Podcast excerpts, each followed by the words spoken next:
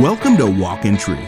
These are the Bible teachings of Pastor Michael Lantz, equipping you to reach out with God's truth to all people and how to apply that truth to today's issues, trends, and culture. Learn more about the program and our ministry when you visit walkintruth.com. Now here's part two of Pastor Michael's teaching in Hebrews chapter 6, verses 4 through 12, called The Case of Those Who Have Fallen Away. They had tasted the heavenly gift. I'm moving through the first verses we've read together. Tasting of the heavenly gift could be the gift of the Holy Spirit or the gift of salvation or specifically the gift of Jesus. God so loved the world that he gave his only son. So the Holy Spirit will be mentioned next. So they say, uh, this would be a group of people who have tasted the heavenly gift in the sense that they have tasted and seen that the Lord is good. Now, some people argue that the word taste here is used in Matthew 27 when Jesus tasted the sour wine, which was supposed to deaden your pain, but he didn't take it in. And they say that these people are simply those who have tasted almost like maybe licking on a lollipop. They tasted it, but they never consumed it. Like Jesus tasted the sour wine, but didn't drink it. They've had a taste of these things, but never fully consumed the things of God. And this would be in the camp of those who think these are apparent Christians, camp number three. And so, but the word is also used in Hebrews 2 9. Just flip over a few pages in your Bible and you'll see it talks of Jesus who was made a little uh, for a little while lower than the angels, Hebrews 2 9, because of the suffering of death, crowned with glory and honor, so that by the grace of God he might do what? Taste death for everyone. That's the same Greek word. And if you look a little bit harder at the uses of this word, it does mean to eat. It can mean to consume something. It, it doesn't simply mean that you just did a little taste of something and spit it out or something like that which I never do personally. I mean, unless it's like sauerkraut or something like that, right? I'm taking it in, baby, right? So, anyway. Now, the third description of these people, it gets even stronger, is that they've been made partakers of the Holy Spirit. They've shared in the Holy Spirit. This could be in the company of others, but they have experienced the power of the Spirit. Skipping down to verse 5 of Hebrews 6, they've tasted the good word of God. Notice how the word of God's called God's good word. In Jeremiah 29:10 and 33:14, the good word of God is linked to specific promises of God. So they've tasted the word of God, the power of God, and notice this final description about them, the fifth description, even experienced the powers of the age to come. Some would say the age to come is maybe the millennial reign of Christ. Others would say the age to come is the new covenant age or the age that Jesus ushered in when he was doing miracles on the earth. How many people saw Jesus open blind eyes, uh, heal those who were lame, unstop deaf ears, and even raise the dead? Did all those people who experienced the power of the ages to come believe? Did the Pharisees believe when Lazarus was raised from the dead? No, they plotted how they could kill both Lazarus and Jesus. Just because the power of God was on display didn't convert people. And so you can see both camps here. One camp says, how could, how could someone experience those five things and not be a true Christian? And the other camp says, well, there were people who, you know, experienced the power of God, right? They saw Jesus heal. They, they knew he raised the dead and yet they still condemned him. So I don't know that we've settled the argument even with these amazing descriptions of the power of God, the power perhaps of the future age, uh, these powers may confidently be identified with the signs, wonders, and miracles mentioned in Hebrews 2 4. Judas went around with Jesus for three and a half years. How many miracles did Judas witness? He heard Jesus preach. How many times? Judas went out. They went out two by two and he was preaching the gospel and laying hands on people. And maybe some of the heavenly power coursed through Judas. But Jesus says at the end of the Sermon on the Mount, Not everyone who calls me Lord, Lord will enter the kingdom of heaven, but he who does the will of my Father and who, who's in heaven. Many will say to me on that day, Lord, Lord, did we not prophesy in your name? In your name cast out demons, in your name perform many miracles? Then I will declare, Matthew 7 23, I never knew you. Depart from me, you who work iniquity or practice lawlessness. So that would be a Judas type person who experienced some of the power or seemed to have the power of God in his or her life. But Jesus says, I never knew you. And so here's the dilemma. This is R. Kent Hughes. He says, whatever we conclude about these people, we have to say they've had a full exposure to the gospel of the kingdom. Their experience parallels the privileged experience of the children of Israel in the wilderness who fell away and died in unbelief. And they're obviously in the backdrop of this entire book, written to Hebrew New Testament believers. As part of the covenant community, the fallen Israelites had placed blood on the doorposts, eaten the Passover lamb, miraculously crossed the Red Sea, observed the pillar of cloud by day and the fire by night, experienced the miraculous waters of Marah, uh, daily ate manna and heard the voice, voice of God at Mount Sinai. They experienced the miracle of the Red Sea crossing. We could go on and on. Yet their hearts were hardened in unbelief and they fell away from the living God. True, some of those who perished in the wilderness were regenerate, says Hughes, and some were not. But both were visible members of the covenant community and shared a profound mutuality of spiritual experience. Similarly, these catechized counterfeit Christians, as Hughes puts it, of Hebrews 6, were accepted into the covenant community and likewise experienced some of the spiritual realities, but fell away. And then he says, uh, true believers will never ultimately abandon Christ or his people. 1 John 2.19 says they, they departed from us because they were never really of us. And so you can kind of see where if you're in the camp of one can lose their salvation, or if you're in the eternal security camp, or maybe you find yourself somewhere in between, you could see how both camps have kind of, you know, locked on to their reasons of what they believe. And, and it, it would be easy for any of us to kind of presuppose or impose what we already believe on a text like this. Sometimes we have a tough time reading text just, you know, for what they say because we already have come to some conclusions in our theology. So here's what it says about this group, and this is probably the prickly of all the prickly verses, uh, and it's verse six. These folks, and then have fallen away. And remember, it's not an if, it's not a what if. It's impossible to renew them again to repentance since they again crucify to themselves and I believe the tense is uh, present, so it's they keep on cruci- crucifying the Son of God and put him to open shame. It's impossible to renew them again to repentance. And this is what has caused many people to scratch their heads, get into debates, and lose sleep.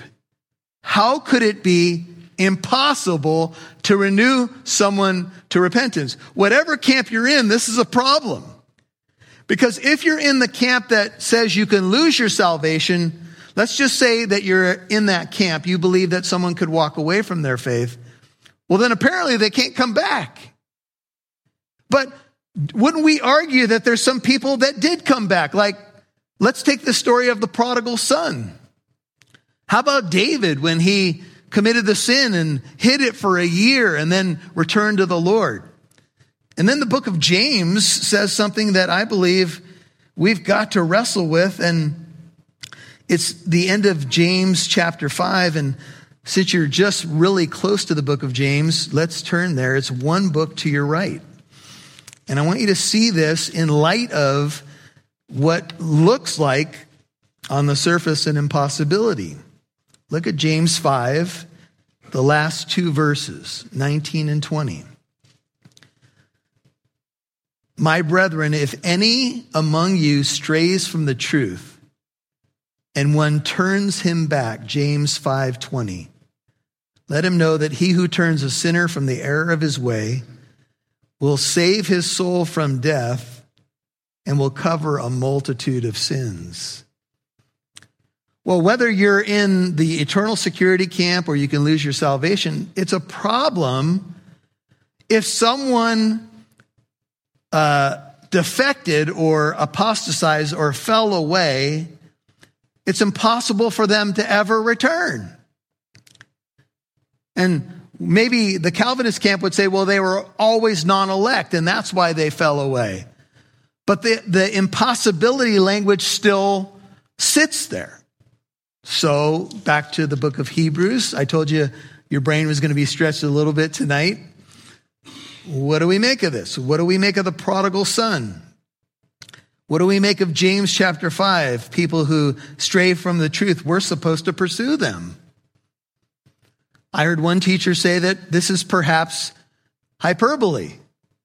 The word impossible is hyperbole. What does that mean? Hyperbole is a word that means extreme language to make a point.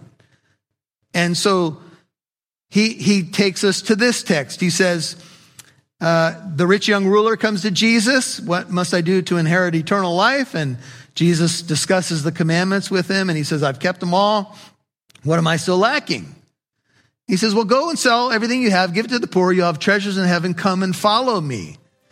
And the rich young ruler's face fell because he had great wealth, and he walked away from Jesus dejectedly. And Jesus said, How difficult it is for a rich man to enter the kingdom of heaven. It's easier for a camel to pass through the eye of a needle than for a rich man to enter the kingdom of heaven. And the disciples say, Well, then, who can be saved? You'll hear more from Pastor Michael in a moment.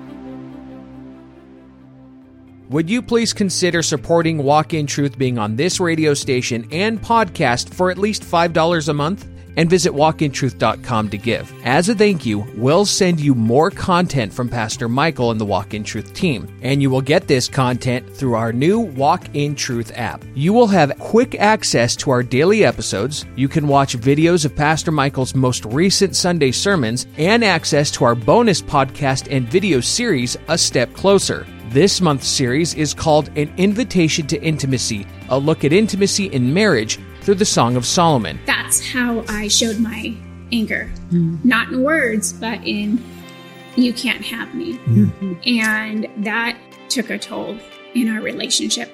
Even for me, in a church that didn't shy away from it, it wasn't talked about a ton, but I remember getting married and my wife and I being like, this is weird. Like, so it's good now, I guess. You know? and, there was infidelity, just a lot of financial issues, you know, all those things that make the top list of, of yes. why a marriage is hard. The Lord's given us all things to enjoy, yeah. the scriptures say. And freedom is a big word yeah. as a Christian. Mm-hmm. And unfortunately, what's happened in the church is that the church has not always sent a message that we're supposed to enjoy life and be free, yeah. we've put a lot of unnecessary weights on people. All this and more is available to you on our new Walk in Truth app as a thank you for your financial gift. Please become a financial partner of at least $5 a month. Visit walkintruth.com. That's walkintruth.com. We'd love to see who's listening, so please connect with us on Facebook, Twitter, or Instagram. Just do a search for Walk in Truth Show. Now, back to Pastor Michael Lantz right here on Walk in Truth. Your brain was going to be stretched a little bit tonight. What do we make of this? What do we make of the prodigal son? What do we make of James chapter 5? People who stray from the truth, we're supposed to pursue them.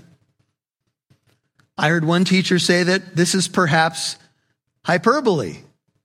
The word impossible is hyperbole. What does that mean? Hyperbole is a word that means extreme language to make a point. And so he, he takes us to this text. He says, uh, The rich young ruler comes to Jesus. What must I do to inherit eternal life? And Jesus discusses the commandments with him, and he says, I've kept them all. What am I still lacking?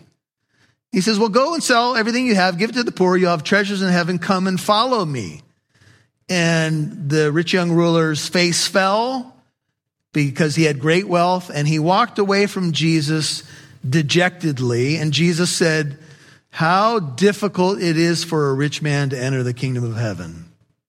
It's easier for a camel to pass through the eye of a needle than for a rich man to enter the kingdom of heaven. And the disciples say, Well, then who can be saved? This is Luke 18 27. Jesus said, The things impossible with men are possible with God.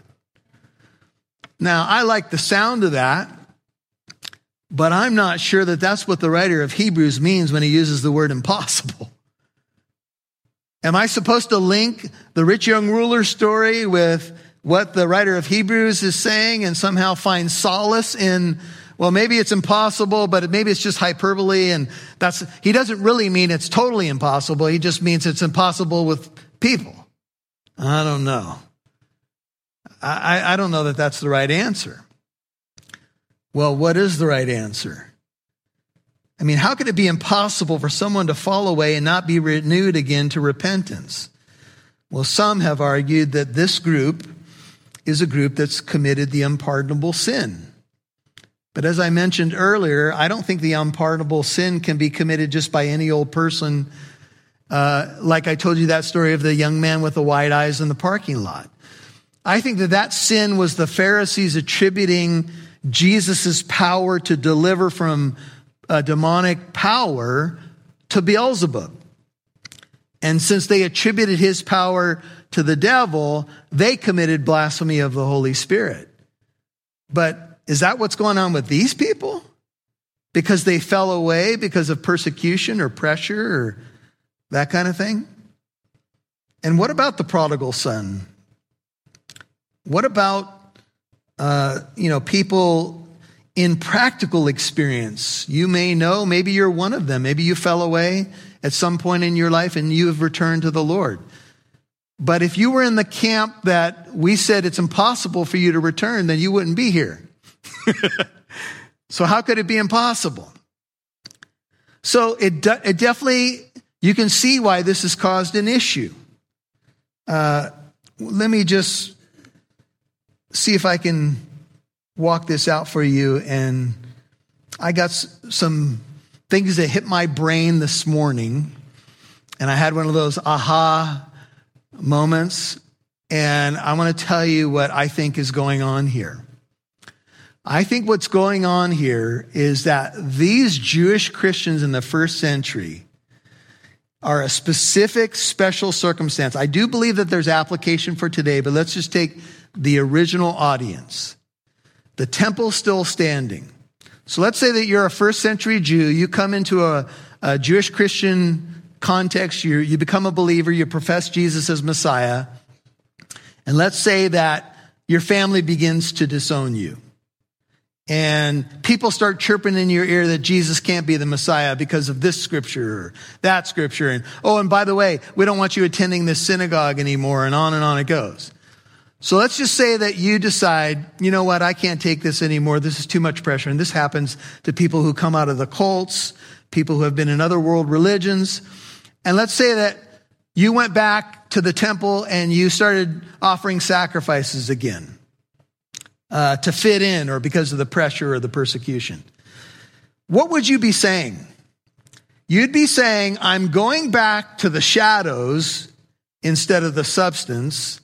I'm going back to a covenant that is obsolete because the old covenant has been supplanted by the new covenant. That's Hebrews 8, I think it's verse 3 or 13. The old covenant is obsolete. The shadows have been fulfilled by the substance. The substance is Christ. It would be like you have a photograph of your family on your desk at work. Your wife walks in with your child and you're kissing the photo. Mm-hmm. Oh, I love you, baby. Mm-hmm. And your, your wife in the flesh is standing right there. The photo's nice, but her in real life is better. Amen? The old covenant has been supplanted by the new. It is now obsolete. Why go back to the photo when the real has come? Why go back to the shadows when the substance has come? And I think that this is confirmed by language in verse 6. I want you to look at it with me and think with me. How could someone, look at the end of verse 6, crucify to themselves the Son of God? Let me ask you, how would that be possible that I could again crucify Jesus, present tense, over and over and over again? How could I do that? I believe the only way that that could be done is if I was a first century Jew going back to things that were picturing the crucifixion that had now been fulfilled. Everybody with me? How else could I re crucify the Christ and put him to open shame? See, if I was going back to the shadows and back to the old covenant system of the blood of bulls and goats, then I would be dishonoring the fulfillment of those types and shadows. Everybody with me? Shake your head so I know you're kind of with me. Now, I want to show you something in Hebrews chapter 10. Flip over there. This warning passage is one of five in the book of Hebrews. So this isn't the only warning passage. And I believe Hebrews 6 is linked with the other warning passages. Let's take a look at Hebrews and let's look at verse 4 and then we'll drop down in that chapter. Let's look at verse 3. But in those sacrifices, Hebrews 10:3, there is a reminder of sins year by year. For it is impossible for the blood of bulls and goats to do what? Take away sin. Y'all see the word there? It's impossible. Just mark that. Therefore, when he comes into the world, this is the Messiah, Jesus, he says, Sacrifice and offering you've not desired, but a body you've prepared for me. In whole burnt offerings and sacrifices for sin, you've taken no pleasure. Then I said, Behold, I've come in the scroll of the book. It is written of me to do your will, O God. After saying above sacrifices and offerings, whole burnt offerings and sacrifices for sin you did not desire, nor have you taken pleasure in them, which are offered according to the law. Then he said, Behold, I've come to do your will. He takes away the first in order to establish the second. Keep reading. By this will we have been sanctified through the offering of the body of Jesus Christ. What your Bible say? Once for all. Every priest stands daily ministering and offering time after time the same sacrifices which can never take away sins.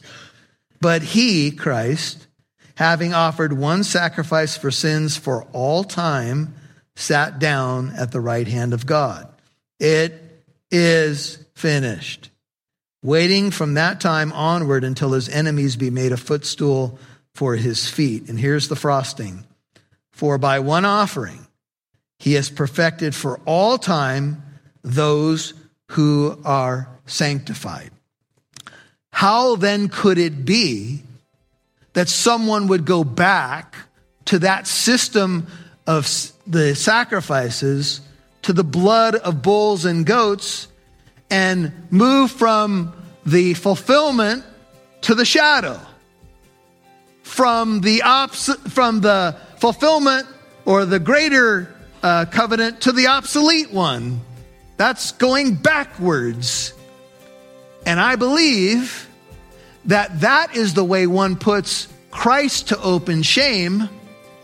They shame the Christ who's fulfilled the imagery by going back to that which has been fulfilled. Everybody with me? I believe that's what's going on here. This is my personal view, my take on it but I think that you can see it has merit. You've been listening to The Case of Those Who Have Fallen Away, Part 2 on Walk in Truth. That's Pastor Michael's teaching in Hebrews 6 4 through 12. And if you missed any part of today's program, Walk in Truth is on Apple Podcast, iHeartRadio, Spotify, and many more podcast apps. Listen for free to Pastor Michael's teachings in more books of the Bible. We'd also love to hear from you. You can email Pastor Michael with your questions you may have from his teaching today, or maybe you have a question about something else, or need encouragement, or prayer. Maybe you'd like to share how Pastor Michael's teachings have affected you. You can email Pastor Michael at contact at walkintruth.com. That's contact at walkintruth.com. And thanks for reaching out. You can also find our mailing address on walkintruth.com. And don't forget that Walk in Truth is a listener supported ministry. Please consider becoming a Walk in Truth partner. Your contribution helps us broadcast on this station and provide the podcast to reach more people like you with the hope of Jesus. And now we offer the Walk in Truth app as a thank you for your donation. Please consider becoming a Walk in Truth partner for at least $5 a month. Visit walkintruth.com and click donate. That's walkintruth.com. And join us tomorrow for part 3 of Pastor Michael's teaching in Hebrews 6 4 through 12 called The Case of Those Who Have Fallen Away. I'm Mike Massaro on behalf of Pastor Michael Lantz and Living Truth Christian Fellowship. Thanks for listening to Walk in Truth, equipping you to reach out with God's truth to all people.